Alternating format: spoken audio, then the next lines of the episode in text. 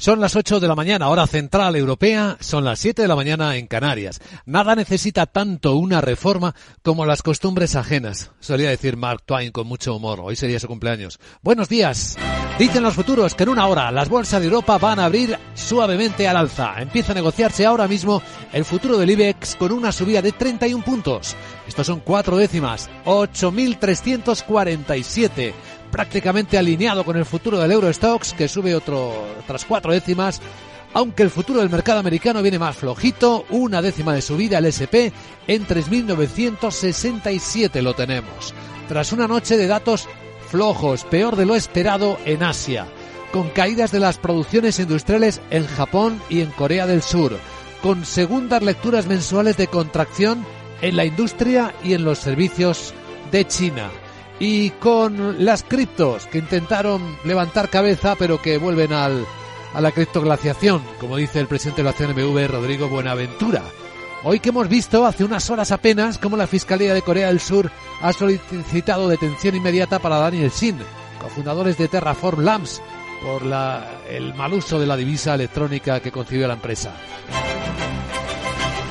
Capital, la bolsa y la vida con Luis.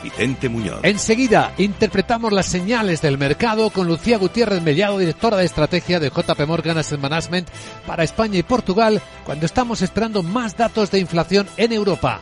Ya han ido publicando los distintos países, vemos un patrón común y es que la tasa general de inflación se ralentiza en las subidas. Sigue subiendo, pero ralentiza la subida. Lo vimos en España, lo hemos visto en Australia hoy, le ha ocurrido lo mismo que a España, del 7,3 al 6,9, pero el problema sigue estando en las inflaciones subyacentes. España es la muestra de nuevo como subió otra décima al 6,3%, lo que muestra cómo ha penetrado ya en el conjunto de la economía, en la profundidad de la economía, la inflación. Hablaremos de la escena de España y del resto en la gran tertulia de la economía con Carmen Morales, Juan José Rubio, y Rubén García Quismondo después de echar un vistazo a las noticias que despiertan la economía.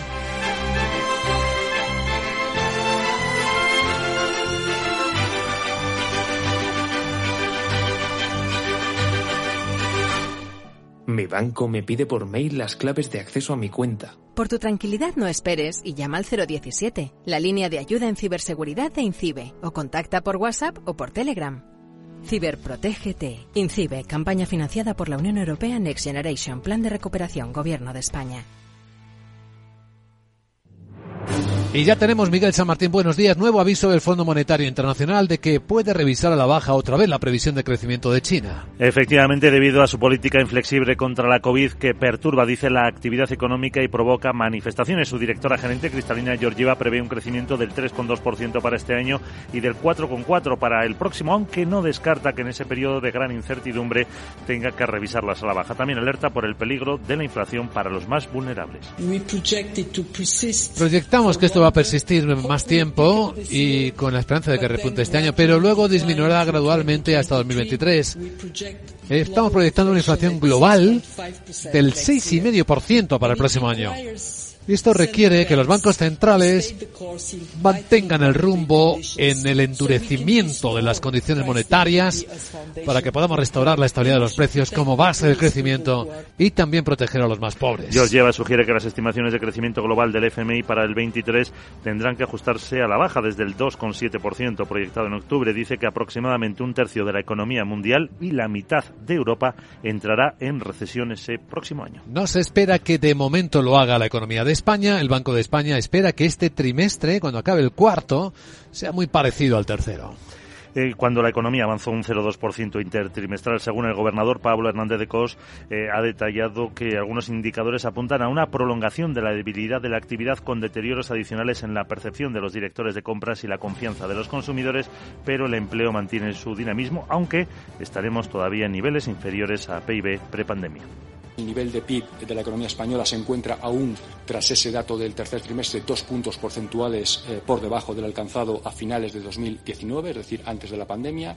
Esta es una excepción en comparación con otros países europeos, si bien también es cierto que en el caso del empleo la brecha en relación con el nivel previo a la crisis de la pandemia es inferior, pero todavía no negativo de casi un punto porcentual si lo medimos en términos de horas totales trabajadas. Dice que el invierno va a prolongar la fase actual de debilidad de la actividad económica debido al efecto de la inflación sobre la renta de los hogares y aconseja ser cuidadosos con la subida del SMI que a su juicio debería formar parte también de un pacto de rentas marcado por la moderación. No sea que las decisiones de política económica mantengan a la cola de Europa a la economía española como muestran los datos. Aunque la recaudación por impuestos sigue yendo mejor de lo esperado, la presidenta de la IREF, Cristina Herrero, mantiene que el crecimiento del año que viene va a estar por debajo de lo que dice el gobierno, seis décimas al menos, en el 1,5%. Señala que los indicadores de coyuntura indican que el cuarto trimestre podría ser mejor de lo que se esperaba, en particular por el mayor crecimiento de otras economías europeas, pero no ha querido decir si cerrará con crecimiento o con contracción. Cristina Herrero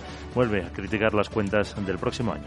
Este presupuesto tiene carencias notables que reducen su calidad informativa, lo que dificulta su supervisión. También reduce su potencia como herramienta de planificación económica porque no da una visión integral de cuál es la actuación o cuál va a ser la actuación del Gobierno y, desde luego, debilita la posible rendición de cuentas en la medida en que se va a hacer un seguimiento de un presupuesto que no contempla ni la totalidad de los ingresos ni tampoco la totalidad de los gastos. Eso sí, la IREF calcula que España cerrará el año con un déficit público del 4,6% del PIB, cuatro décimas por debajo de lo estimado por el Gobierno. Bueno, pues todo esto y lo que en la agenda nos traiga, y no es poco, Sara Bot este miércoles 30 de noviembre. Hola Sara, buenos días. Muy buenos días. Tuda y miércoles tenemos muchísimas referencias macro y ya está la primera que es el índice de precios de importación en Alemania, y luego nos queda por conocer la tasa de paro de noviembre.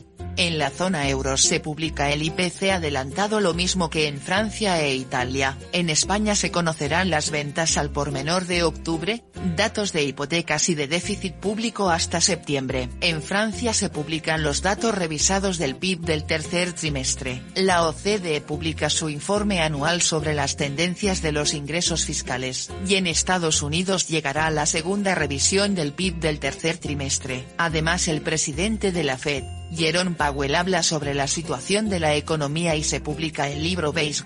Bueno Luis Vicente vamos a escuchar a la directora de estrategia de JP Morgan AM para que nos cuente cómo ve los markets, dónde estarán las opportunities.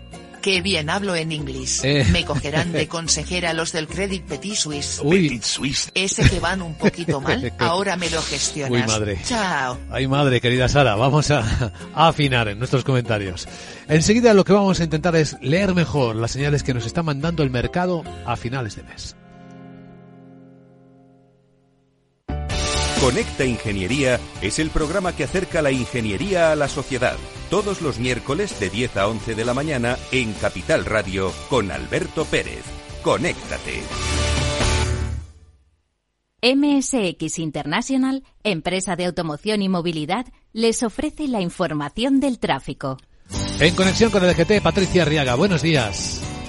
Muy buenos días, pues a esta hora estamos muy pendientes de un accidente en León que obliga a cortar el tráfico de la A6 a la altura de Almáscara en sentido Coruña. Van a encontrar desvío debidamente señalizado. Otro accidente en Barcelona también está cortando la C15 a la altura de Cabrera Danoya en ambos sentidos. También van a encontrar desvío debidamente señalizado. Al margen de los accidentes, pues a esta hora especialmente complicada la entrada a Madrid en la A2 a la altura de Alcalá de Henares, también en la A42 en Parla, la A6 desde Las Rozas hasta el Plantío y la M607 en Colmenar y Tres Cantos. De la M40 destacamos los tramos de Vallecas y Coslada, sentido A2, Carabanchel Alto, en dirección A4 y Barrio de la Fortuna y Pozuelo, en sentido A6. Muy denso además en Barcelona, más de 10 kilómetros de retención en la AP7 en el Papiol, en sentido Martorell y especialmente complicada la entrada a Sevilla por la A4 en Carmona.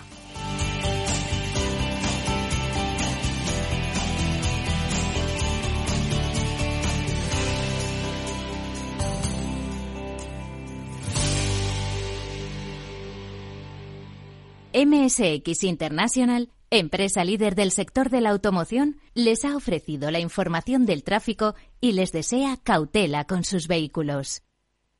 Para ti, que eres autónomo, tienes una pyme, una empresa o eres emprendedor, en el ICO estamos contigo con una amplia oferta integral de financiación, apoyando proyectos de desarrollo sostenible y fomentando la innovación y la digitalización de las empresas españolas. Infórmate en tu banco en ICO.es o llamando al 900-121-121. ICO, creemos en ti, crecemos contigo. En tiempos de incertidumbre, nuestra fortaleza es la estabilidad. En Nordea, Pensamos que el equilibrio, la fiabilidad y la experiencia importan. Nuestra estrategia Stable Return muestra un sólido comportamiento en el largo plazo para sus inversiones. Invierta en estabilidad. Invierta en tranquilidad. Descubra más en nordea.es.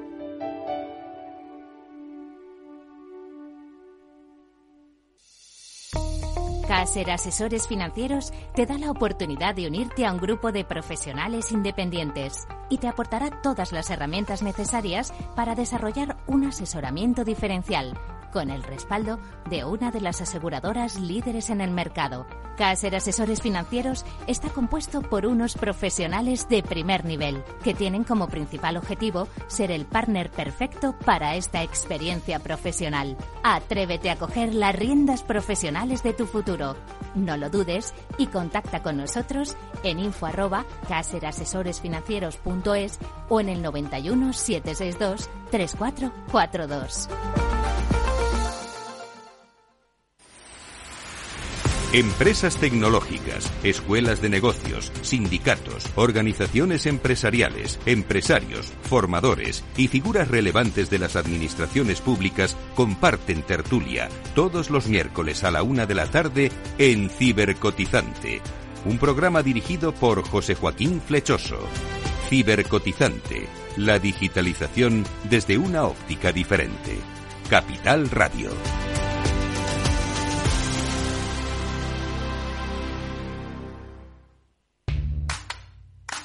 ¿Te habían pagado alguna vez por aprender? Bueno, quizás tus padres te hacían algún regalito al finalizar el curso. Pero, ¿te habían pagado alguna vez 200 euros por aprender de trading? El broker IG lo está haciendo. Hasta el 31 de enero, IG está dando bono de 200 euros para operar en Turbo 24. ¿Cómo conseguirlo? Abrir cuenta real, hacer el curso de tres vídeos tutoriales y aprobar el test final. Más información en IG.com. El trading de Turbo Warrants, productos cotizados, está asociado a un riesgo elevado. Inversión inmobiliaria acompaña al mercado inmobiliario en este nuevo ciclo. Todos los jueves de 10.30 a 13 horas, el inversor encontrará las claves para realizar su mejor inversión. La mañana de los jueves en Capital Radio tomamos el pulso al sector inmobiliario. Noticias, análisis de mercado y debates donde los protagonistas del sector podrán contar en primera persona los retos a los que se enfrenta el ladrillo. Inversión inmobiliaria pone la voz al sector inmobiliario. Aquí, en Capital Radio.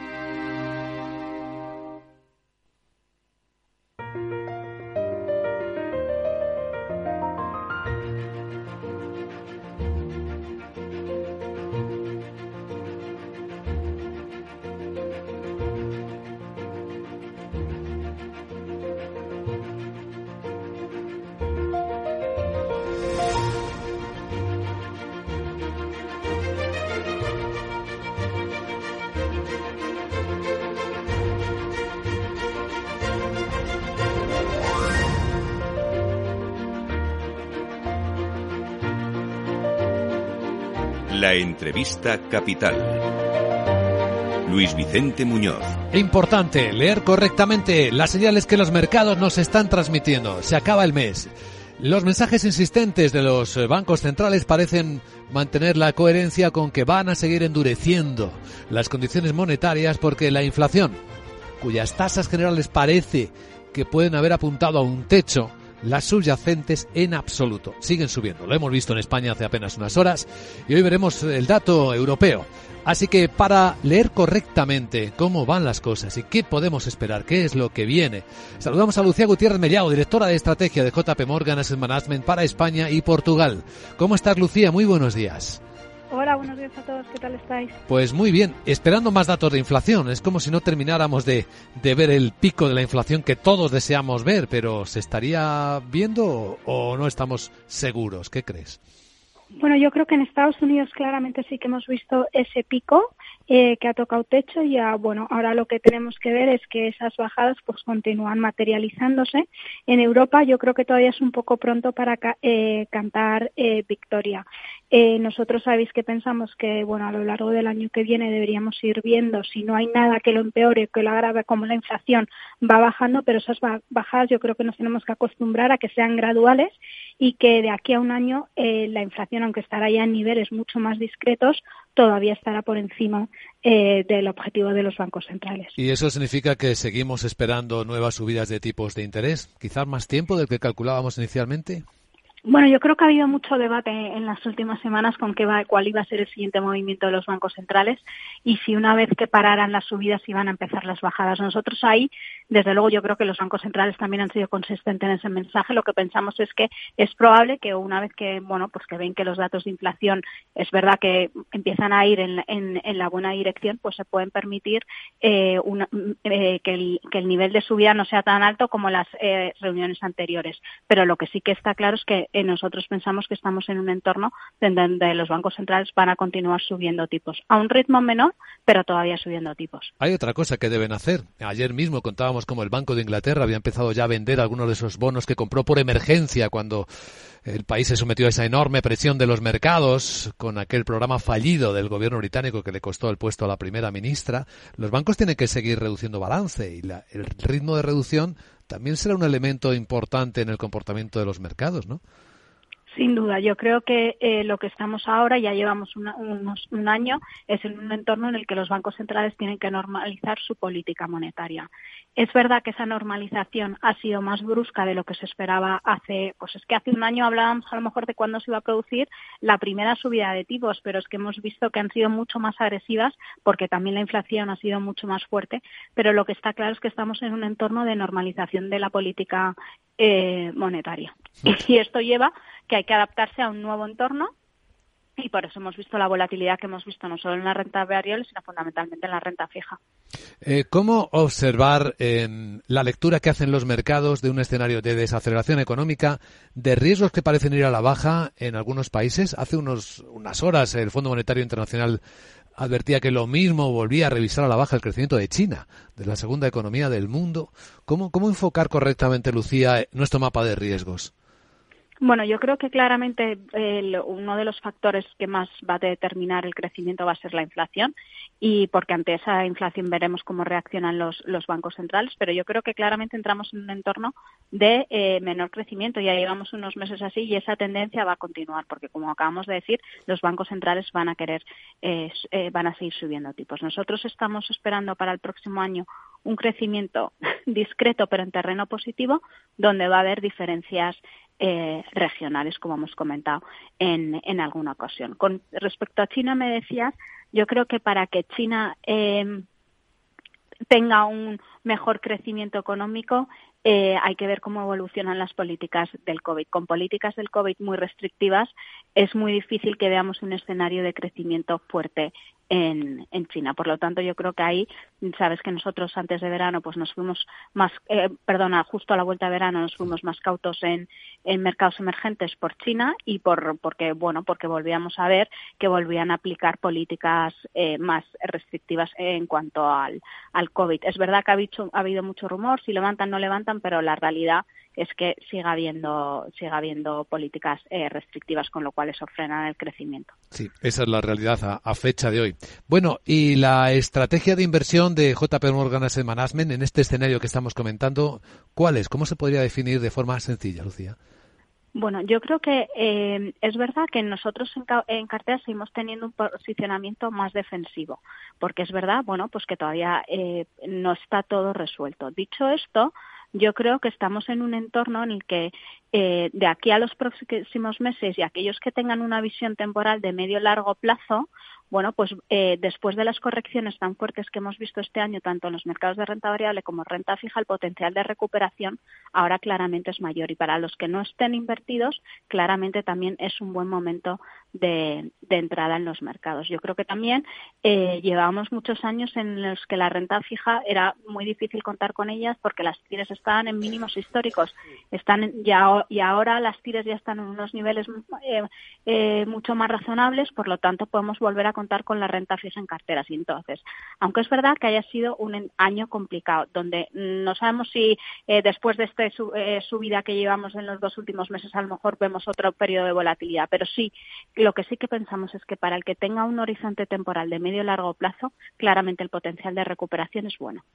Y pensando en qué instrumentos podrían ser los más adecuados para aprovechar este potencial de recuperación, ¿qué tipo de fondos? ¿En qué riesgos? Mira, pues yo creo que hoy merece la pena hablar de los fondos de renta fija, eh, que años, como acabo, acabo de comentar hace años, que no, bueno, pues que no éramos tan activos hablando de renta fija porque no, no merecía, no merecía la pena. Dicho esto, en renta fija yo creo que hay que seguir teniendo enfoque flexible porque no sigue estando eh, del todo fácil de gestionar. Hay que tener em, eh, entornos, eh, mandatos flexibles y globales para que el gestor pueda capturar las oportunidades a nivel mundial y que también con esa flexibilidad pueda eh, gestionar la duración que quiere tener en carteras y en qué activos quiere estar invertidos dentro de renta fija. Y dentro de nuestra gama, ahí tenemos distintos fondos. El más defensivo sería el Global Strategic Bond, el más agresivo, el Global Bond Opportunities, y luego hay uno con enfoque de pago de rentas que sería el Income Fund. Buenas referencias para empezar con buena información el día. Lucía Gutiérrez Mellado, directora de estrategia de JP Morgan Asset Management para España y Portugal. Gracias por compartirlo en Capital Radio y buen miércoles. Gracias a vosotros.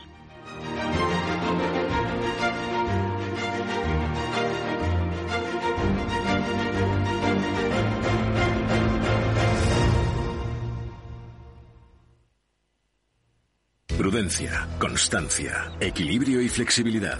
Valores imprescindibles para una buena inversión. Gama de fondos Dunas Valor. La gestión independiente que sabe cómo proteger al máximo su inversión en el mar financiero.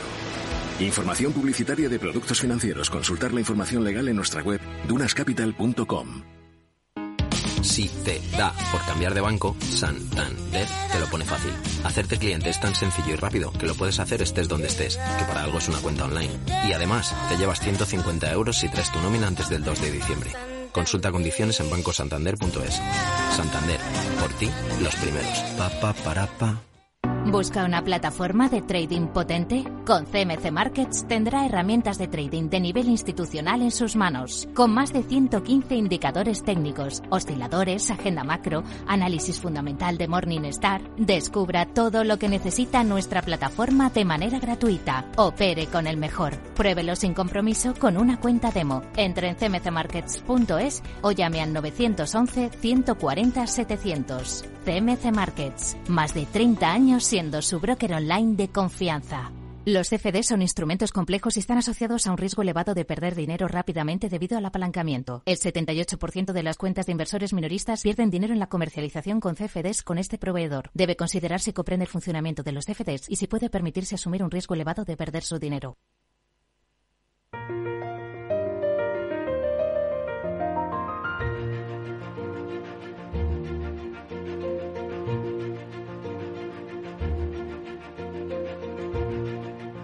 En Capital Radio comienza la gran tertulia de la economía con Luis Vicente Muñoz. Y qué bien que podemos empezar con una enhorabuena a uno de nuestros contertulios que hoy es nombrado académico de la Academia de Ciencias Sociales y Humanidades en Castilla-La Mancha. Juan José Rubio, felicidades. Pues muchísimas gracias. Es un placer y un honor eh, el nombramiento porque la verdad es que es un reconocimiento por parte de tu tierra de bueno pues la actividad y el cariño que has echado en, el análisis de los temas eh, fundamentales para la sociedad castellano-manchega. Bueno, también habla mucho de la transversalidad con la que eh, has trabajado durante y trabajas durante estos años porque Nuestros oyentes saben que eres catedrático de Hacienda Pública, que has dirigido el Instituto de Estudios Fiscales, es decir, que tu ámbito es muy, muy sí, abierto. Sí, bueno, realmente es que las ciencias sociales hoy en día son transversales. O sea, estudiar la economía sin saber de política o sin saber de sociología o de, no sé, de, lo que son las ciencias sociales en general es muy complicado. Ya nos comentaba el profesor Fuentes Quintana que la hacienda pública es una eh, materia transversal, donde hay economía, contabilidad, eh, derecho, política, etcétera, y hay que verlo todo de forma global. Sí, sí. Hoy se entiende el mundo más de forma híbrida, pero es un concepto, una palabra que utilizamos ahora para algo de toda, de, de siempre, ¿no? Bueno, quien tosía era, era Rubén García Quismondo. ¿Estás bien, Rubén? Buenos días, bienvenido. Eh, estoy bien, un poquito acatarrado y eso, que parece que nos protegimos todos demasiado frente al COVID y nos desprotegimos de gripes, catarros y otras cosas. Pero bueno, yo quiero empezar felicitando a Juanjo, me alegro mucho, pero me alegro mucho sobre todo, y lo comentábamos antes, por el reconocimiento, porque España reconozca a las personas que han destinado mucho tiempo de su vida a la enseñanza u otra serie de actividades y, se les reconozca. Yo creo que esto es digno de un buen país. Hacer estas cosas son cosas que hacen un buen país y la persona se lo merece. Y además que sea transversal, yo coincido plenamente, las ciencias sociales hoy en día, el derecho y la economía están totalmente interrelacionadas, pero también la sociología, incluso aspectos de la psicología que hoy en día sabemos influyen en el comportamiento de los agentes económicos, en particular de las personas. O sea que, bueno, un buen día. Muchas gracias. Rubén García Quismondo es socio director de Coabal Abogados y Economistas. Bueno, y no saben qué alegría también tener de vuelta de su viaje por Oriente, por Arabia Saudí, a Carmen Morales, profesora de, liderazgo del IE Business School. ¿Qué tal, Carmen? ¿Cómo ha ido la vuelta? Pues encantada de estar aquí. Enhorabuena, Juanjo. Qué gusto, qué gozada de tertulia y bueno, como todas, pero efectivamente un lujazo. Y sí, efectivamente, de esa zona del mundo eh, que realmente está muy discutida, ¿no? ¿Verdad? Con todo lo de también el Mundial de Qatar y todas estas absurdas polémicas que hace cuatro años, cuando fue el Mundial, en, en, por ejemplo, en Rusia, nadie se planteó, ¿no? Los derechos humanos en esa zona del mundo, etcétera. O sea que, en fin, ya estamos viendo pero pero interesante muy muy interesante efectivamente ver realidades eh, económicas y sociales tan diferentes, tan diferentes exacto efectivamente. Yo si me permitís eh, el problema que vemos es la, la, la, velocidad que tienen esos países en lo que es su desarrollo económico es, es vertiginoso no la creación estábamos hablando fuera de, de, micrófono de las infraestructuras que están generando y cómo eh, Occidente se está quedando un poco retrasada en ese ámbito ¿no? Bueno, y sobre esto, mira, aprovechando que estamos con agradecimientos, yo voy a dar también el mío personal al Instituto de la Ingeniería de España, porque ayer disfruté del honor de un reconocimiento por el apoyo a la ingeniería, porque tiene mucho que ver esto que dices, Juanjo, por cómo los ingenieros de España están trabajando y aportando valor a estos países. Muchos proyectos que se hacen en estos lugares que citáis están realizados por ingenieros españoles. Absolutamente. El más próximo, el tren de alta velocidad a la Meca, es un proyecto netamente español, de ingeniería española. El metro de Riyadh están, están allí también desarrollándolo. O sea, es decir, son grandes proyectos, además de grandes inversiones y de grandísima eh, presencia también española, ¿no? De españoles expatriados que están allí. Lo cual pone de manifiesto que nuestros profesionales son de primera magnitud y que realmente tenemos que aprovecharlos. Tenemos que aprovecharlos tenemos mucha masa gris aquí.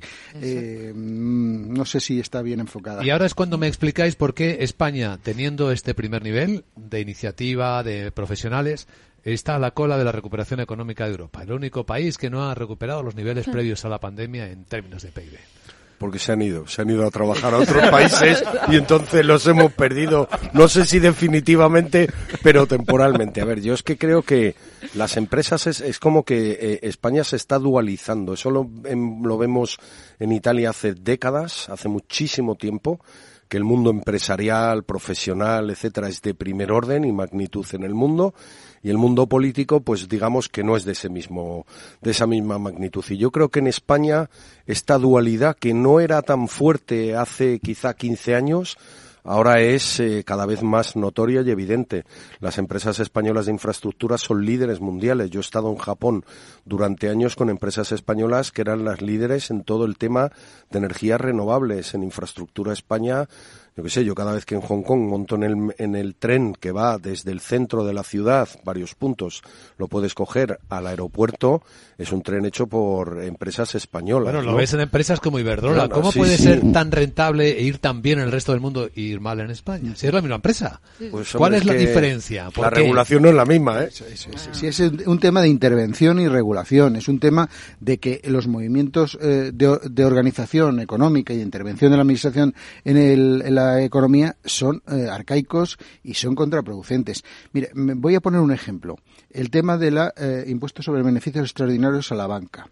Resulta que eh, se le va a exigir, pero viene el gobernador del Banco de España dice se va a incrementar la morosidad de forma significativa. Hay que aprovisionar fondos por parte de la banca y resulta que viene ahora el señor del sector público de la, y, dice que hay que esos beneficios tienen que ir a, impuestos, a beneficios extraordinarios. Y nos vamos a encontrar a lo mejor dentro de dos o tres años con que va a tener que ir el sector público a rescatar porque los bancos están en una situación de, de riesgo. O sea, realmente es un círculo que se mueve de la cola. Pero esto que pasa en la banca pasa en otros sectores. Te vas al energético, etcétera. O sea, es una intervención irracional teniendo en cuenta que se mueven en el cortoplacismo, en el tema preelectoral y en buscar réditos políticos, ¿no? O sea, y, perdona la disquisición. No, no, no, absolutamente. Sí, vamos, la opinión del experto. no, no, pues, pero es, que... esto que pasa en el sector bancario pasa en otros sectores, en el sector energético, el tema de las grandes fortunas, y eh, eh, por alusiones, el tema de los impuestos. O sea, es que se nos va a ir la gente, es que se nos va a ir. y, las grandes fortunas son las que tienen capacidad de invertir en fondos, en acciones, en eh, generar financiación para inversión. que fíjate, yo estaba leyendo ahora un artículo, incluso la regulación, ¿sabes? Desde el comienzo que está mal hecha, porque discriminan entre residentes y no residentes, de manera que el mínimo exento del impuesto este extraordinario de riqueza, como lo quieran llamar, que es un ya de por sí ese impuesto no tiene futuro alguno porque invade competencias de comunidades autónomas clarísimamente. Pero es que además los 700.000 exentos que establecen para los no residentes, los residentes no lo establecen para los no residentes, con lo cual ya estás otra vez discriminando a ciudadanos de la Unión Europea en su libre la libre circulación de capitales y de establecimiento. Y lo sabes desde el comienzo y eres capaz de seguir adelante. Y dices, pero no hagas eso, hombre. Primero, ese impuesto no tiene sentido. Luego, lo que decías de la banca. Eh, el otro día también estaba leyendo un estudio y claro, ya me lo imaginaba yo, ¿no? O sea, está muy bien, por, ejemplo, este código de buenas prácticas de la banca, pero la banca en sus primeros cálculos adherirse a ese código, que no están diciendo que no se vayan a adherir, mm. sino simplemente poniendo en evidencia que yo si me adhiero tengo un coste de mil millones de euros porque muchos de los que prorroguen sus plazos o renegocien sus hipotecas por normativa del Banco Central Europeo y por normativa del propio Banco de España, pasan a tener, eh, digamos, a ser un grupo de control, o sea, ya con cierto grado de morosidad. Y por lo tanto, tengo que dotar provisiones. Entonces, tengo un coste. Entonces, no, pero además tengo este impuesto extraordinario y demás. Y efectivamente es una regulación un poco absurda. Desorbitante, sí. Desorbitante. Y ahora estaba leyendo igual. El aumento de cotización de las bases de cotización de la seguridad social va a ser siempre por encima de la subida del IPC en las pensiones máximas en los próximos 25 años. Dices, o sea, van a estar crujiendo continuamente dices, es que tiene que haber un límite, tiene que haber un límite y tiene que haber un consenso, un, un, un conjunto de expertos, no estar al día a día continuamente y luego pues hombre, un consenso entre los principales partidos en aspectos de Estado es que es hecha, yo el otro día cuando oía esto de Alemania, la reforma del sistema del desempleo, mientras gobierno con liberales y, y, verdes y soy el SPD, pero eso lo pacto con la CDU que es el partido que va a gobernar. Como yo voy a gobernar, ahora soy PSOE y mañana será el PP y así, ¿no? Hay, bueno. no, pero es que si estamos en un sistema de cesarismo político en el que efectivamente, pues, eh, es mi criterio, es mi cortoplacismo, es el, la campaña, ¿no? Que está ya empezando, entonces, eh, pues, eh, son decisiones, pues, mm, absolutamente erráticas, ¿no? Pero fíjate en lo que comentaba Rubén el tema de los tipos de interés y las hipotecas, etcétera. Es que me voy a poner en modo irónico, ¿no? Mm. Ahora mismo están solicitando ayudas a aquellos que eh, tienen eh, tipo de interés variable y por lo tanto ¿y qué ocurre si bajan los tipos de interés eh, variable y los tipos fijos se quedan altos? ¿Van a pedir los tipos de, los de tipo fijo también ayuda y tal? o sea, vamos buenas prácticas dos. Claro, claro, O sea, vamos a ver, cuando uno toma una decisión de naturaleza económica, lo que tiene que estar es bien informado, pero saber los riesgos que asume. Y a partir de ahí tú decides tipo variable o tipo fijo. Y en estas circunstancias lo que no podemos estar es eh, socia, eh, beneficiando a cada uno y socializando las pérdidas, porque el, el país no lo permite, no, no se lo puede permitir, vamos. Estamos en la gran tertulia de la economía en Capital Radio. Voy a adelantaros cómo vienen las bolsas para despedir el mes y vamos a entrar en algunos otros temas sensibles también.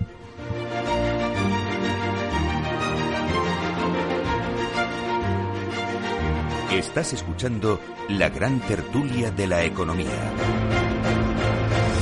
Luis Vicente Muñoz. Adelanta tus compras de Navidad con las increíbles ofertas de Hipercor y el supermercado El Corte Inglés. Con un 50% de regalo en todos los mariscos congelados. En todos los ahumados. Y también en todos los foas y platos preparados refrigerados de Navidad. Para utilizar en una próxima compra. En Hipercor y en el supermercado El Corte Inglés. En tienda web y app. Consulta condiciones. Bontobel Asset Management. Calidad suiza con el objetivo de obtener rendimientos superiores a largo plazo. En Bontobel Asset Management siempre estamos a la vanguardia de las inversiones activas en bonos y acciones. Para más información, entre en nuestra página web bontobel.com barra am. Bontobel Asset Management, su especialista global en fondos de inversión. Número uno mundial en el ranking ESG de compañías eléctricas. Marca mejor valorada del sector. Primera opción del consumidor a la hora de contratar electricidad.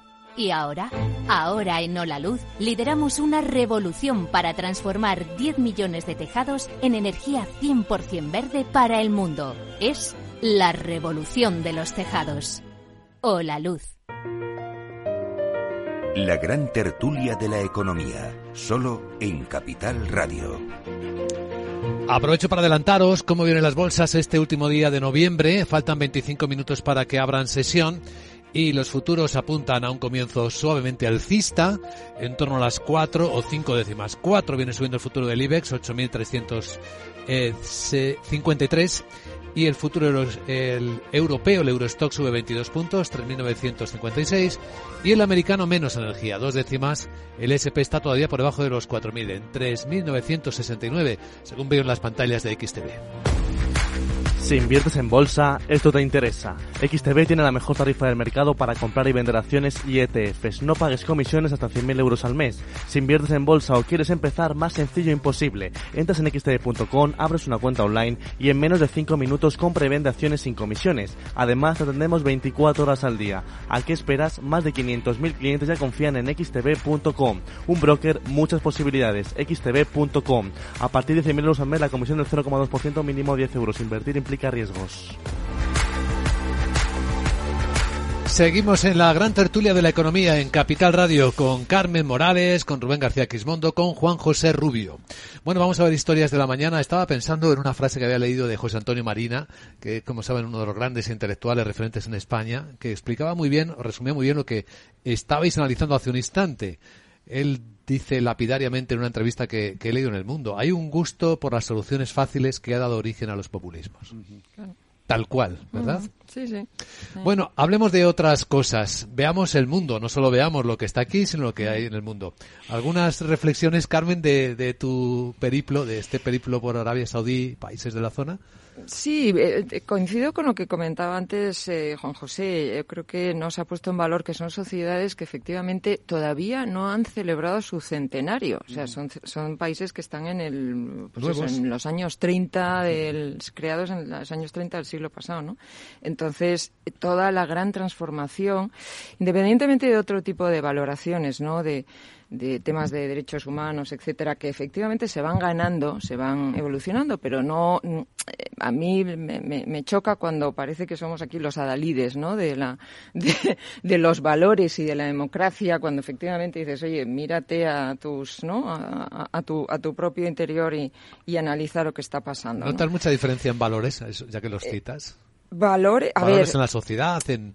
No, valores en la sociedad. Eh, vamos a ver, sí, hay un hay un tema que es absolutamente fascinante, que es cómo realmente se está transformando la sociedad con una visión muy clara, ¿no? Con una visión de transformación, de cambio que eh, está impulsando y que toda la juventud la compre. Son países además muy jóvenes que tienen porcentajes de, de, personas de menos de 25 años pues en torno al 60%, cosa que es absolutamente impensable en, en, en Europa, ¿no? Por ejemplo, o en, o en, o en Asia, en Japón, etcétera, sociedades envejecidas. Entonces, eh, hay una grandísima ilusión, hay una enorme fuerza de transformación interna y eso va acompañado por todo tipo de medidas, no solamente de inversión, sino de, de crecimiento del el frente de la educación. Hay un plan, hay una economía dirigida. Hay un plan, sí. hay una economía dirigida y convertirse además en un, en un hub, ¿no? En el centro de, de inversiones y de, y de transacciones. Entonces, es, es muy muy impresionante ver eso, ¿no? Es decir, ¿qué, qué energía hay aquí, ¿no? Qué energía, esos crecimientos económicos y esos esas movilizaciones sociales, todos en la misma, dices, qué gozada, es que realmente... Fíjate, si me permites, sí. yo creo que el problema fundamental es que eh, Occidente está intentando imponer entre comillas, por la fuerza a veces, sí. determinado tipo de modelos sociales que no corresponden al mundo en el que están situados. Entonces hay que darles tiempo. Es un tema de eh, evolución sociológica de esos países hacia determinado tipo de comportamientos en cuanto, por ejemplo, a los, a los derechos humanos, etcétera. Porque la experiencia que tenemos es eh, Estados Unidos entra en determinados territorios intentando imponer un determinado modelo de sociedad democrática a, la manera occidental y nos encontramos con que mm, hemos desmantelado, por ejemplo, países como Irak o, o u otros países, el, todo el tema de la, de la primavera árabe. Sí. Eh, hay que dejar eh, poco a poco que el sistema vaya evolucionando, porque como tú bien dices, o sea, realmente están un poco anclados aún en el pasado y son eh, países con un componente religioso muy intenso sí. que la gente joven irá transformando poco a poco a medida que los modelos se vayan globalizando, ¿no? Y yo creo sí. que en ese sentido bueno, hay, eh, creo que de, somos demasiado ambiciosos mm. y demasiado prepotentes desde el punto de vista de lo que es el modelo occidental. ¿eh? Efectivamente, pero, pero son sociedades que tienen una visión y que además esa visión la compra la población mm. y hay un enorme entusiasmo y una fuerza social, ¿no? De impulso conjunto. Uh -huh. eh, cuando nos paramos a pensar cuál es la visión de los países de la Unión Europea, dices, mm, a ver, mm, no sé vosotros, ¿qué, dices, ¿qué visión tenemos como Batir récords de regulación. Sí, sí, efectivamente, dices, pero ¿hay algo que compre la mmm, población joven, mayor, mediana? Es decir, no, es que no, no todo lo contrario, una... es que está, la, la, juventud está muy perdida, está muy desilusionada, claro. los sí. niveles de depresión están disparados entre la gente joven. Bueno, yo claro. lo que creo es que estos países están en un modelo de transformación de la dependencia energética que todavía supone el 80% de sus ingresos, e intentando canalizar ingentes cantidades de recursos hacia una diversificación de su economía, efectivamente, convertirse en un hub, en un hub financiero, turístico, de prestación de servicios, incluso tener universidades de élite que formen a una juventud eh, mejor. Yo coincido también con Juanjo lo que estaba diciendo, las sociedades necesitan X años de transformación y fíjate que esto viene a lo de China. China ha pasado esos años y no está siendo capaz de dar respuesta a las demandas ya actuales de su población de mayor libertad, ¿no? Les pretenden vender otra vez un sistema mucho más rígido, muy anticuado, estalinista, etcétera, y claro, ya empieza a haber problemas in, incluso dentro del propio partido. En estas sociedades yo creo que ese proceso, yo coincido en que hay que dejarlo eh, que suceda, hay que intentar, yo creo que de alguna manera ellos también se vayan dando cuenta de que hay una necesidad de, bueno, de, de, respeto hacia valores eh, derechos humanos, derechos de la mujer, etcétera, porque libera recursos, es decir, al final es poner a funcionar a la mitad de la población dándole más libertad y por lo tanto, si quieres desde un punto de vista egoísta, es lo mejor que puedes hacer, ¿no? Pero necesitan su tiempo porque efectivamente Arabia Saudita, yo lo digo porque fíjate que el, el último que hemos contratado nosotros en, en, Londres es de origen indio, estudió en el colegio indio de Riyadh, de, de allí. En realidad él tiene doble nacionalidad india y de Arabia Saudita. Su preparación es impresionante, a mí me tiene impresionado el tío, es buenísimo. Pero bueno, bueno, tiene sus horarios de rezo y tiene sus costumbres, ¿no? A las que nos tenemos que, que adaptar. Y sin embargo, su capacidad de integración y su, y su, no sé cómo decirlo, la ilusión que tiene también es, es muy importante. Por lo tanto, efectivamente, necesitamos también entender mejor el mundo que nos rodea, que ya no es el mundo digamos, unívoco Occidente, ¿no? Sino que el mundo se transforma y Occidente es uno de los actores de este mundo. También estará China, estará India. Bueno, aquí nos interesa mucho eh, tu visión de China, porque eh, tu oficina en Hong Kong es una, para nosotros es una ubicación privilegiada para ver, intentar entender si hay o no algún cambio en China después de esto que se está produciendo. Está burlando la censura. Esto es anoche en, en Guangzhou.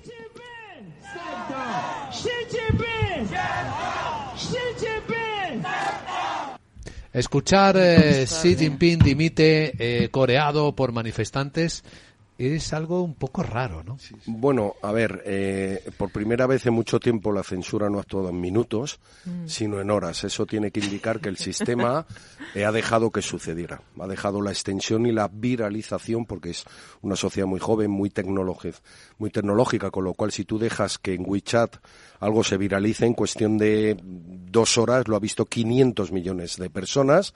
Normalmente lo hubieran cortado Probablemente eso tiene que ver con la batalla interna que suele suceder en el Partido Comunista cuando un tercer mandato alguien se quiere permanecer e imponerlo todo. Luego un descontento, lógicamente, de la población por unas políticas de COVID que no tienen mucho sentido. A mí siempre me llamaba la atención, precisamente en Hong Kong teníamos oleadas, la primera, la segunda, la tercera, o sea, pasamos lo mismo que en todo Occidente, pero dos kilómetros más para allá, en la ciudad de al lado, que tiene 18 millones de habitantes, no había ningún contagio. O sea, yo nunca creí que esos datos fueran muy ciertos. Luego también hay algo de poder, ¿no?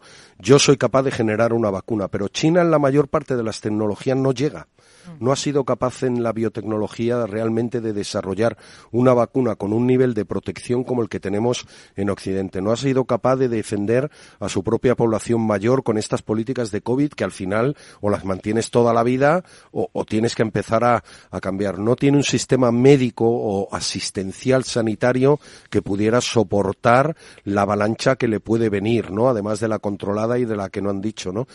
Es, es una sociedad muy, muy compleja.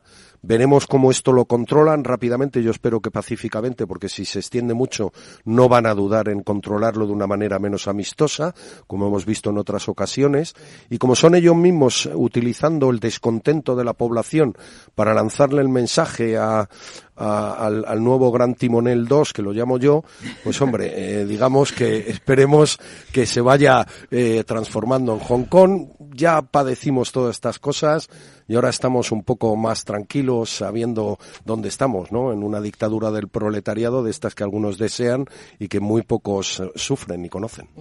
exacto, de verdad. No, no, sí, sí, realmente el problema que, que tienen ahora mismo en China es eso, un tema de lucha intestina dentro del propio partido eh, porque tienen medios para haber abortado esta situación. Entonces esto pone de manifiesto algún tipo de mm, situación particular. De todas formas, mm, yo creo que van a jugar con dos temas. Eh, el tema de la vacunación parece que va en línea ya con eh, empezar a vacunar masivamente a, a, mayores, ¿no? Ayer lo anunciaron. Sí, pero al mismo tiempo van a endurecer también lo que son las acciones, digamos, policiales, por así decirlo. Entonces van, van, a jugar a los dos elementos y desde esa perspectiva, pues habrá que ver un poco cómo va evolucionando todo el tema, porque ahora mismo es imprevisible. Bueno, de hecho, Alicia García Herrero, eh, que es investigadora del Real Instituto del Cano, nos contaba ayer que hay protestas en los dos sentidos. O sea, hay chinos, ciudadanos chinos que protestan porque tienen miedo a una apertura demasiado rápida y que se contagien y acabe el país fatal. Y otros que piensan lo contrario. Bueno, puede ser perfectamente orquestado. Hay un doble miedo. allí nada que suceda puede suponer que es casual o fruto de espontaneidad. No, no, no, porque hay un partido único, hay una organización única y por lo tanto como muchos son facciones dentro de la misma organización, que es una organización como todas las gigantescas y muy plural, pero luego yo incidiría mucho en lo que hemos estado hablando previamente, es que 40 años han llevado una China con un cierto nivel de desarrollo y bienestar material, etcétera, y claro, los jóvenes viajan, se enteran, ven y, y claro, la respuesta es no, mira, vamos a volver a los años 60. Y la sociedad le chirría mucho. Es que. Eh, Rubén, una conclusión sobre un hecho eh, incontestable. China ha estado exportando al resto del mundo cosas económicamente fundamentales en el último siglo. Mm. Ha exportado crecimiento, ha exportado deflación, con, fabricando productos baratos, ha empezado a exportar tecnología, competencia tecnológica. ¿Qué es lo que nos va a exportar en los próximos años? Bueno, pues yo creo que nos va a exportar justo lo contrario. Vamos a tener que ver una China confuciana en nos vamos, no es un modelo exactamente igual, pero nos vamos a tener que acostumbrar a una China que no cumple todas esas expectativas que ha vendido al mundo, con un crecimiento mucho más moderado, con una pérdida, con una gran solidez por un lado, pero con otra una pérdida, digamos, una batalla que nunca debió de iniciar con Estados Unidos y con Occidente, que no ha tenido ningún sentido iniciarla y luego, pues con muchísima suerte con los años, quizá dentro de cinco o diez años veremos como un régimen otra vez se da cuenta de que es un fracaso intentar no dejar a la sociedad abrir. Porque si la sociedad china se abriera, realmente sería cuando China daría todo su potencial, que es inmenso. Permíteme una pregunta, pero ¿no crees tú que en esta eh, dinámica la huida hacia adelante puede ser peligrosa y que las autoridades... sí, muchísimo, lo es y muchísimo, sobre todo porque, por ejemplo, el enemigo exterior puede ser una solución fácil. es un riesgo elevadísimo que tenemos, así que esperemos que no sea, porque el partido no hay que dudar que lo domina la facción más dominante, aunque mm. tenga distintas facciones y, por lo tanto, una posibilidad muy fácil es decir que todo esto está orquestado por Occidente, que estos movimientos, que es el enemigo de siempre, el capitalista, y que vamos a hacer, y no sé qué en Taiwán o cualquier otra cosa. O sea, es un riesgo muy importante. La gran tertulia de la economía, los grandes temas del momento, comentados hoy por Rubén García Quismondo, Carmen Morales y Juan José Rubio. Gracias, un placer veros. Un placer. Que vaya bien. Un placer. Buen día. Gracias.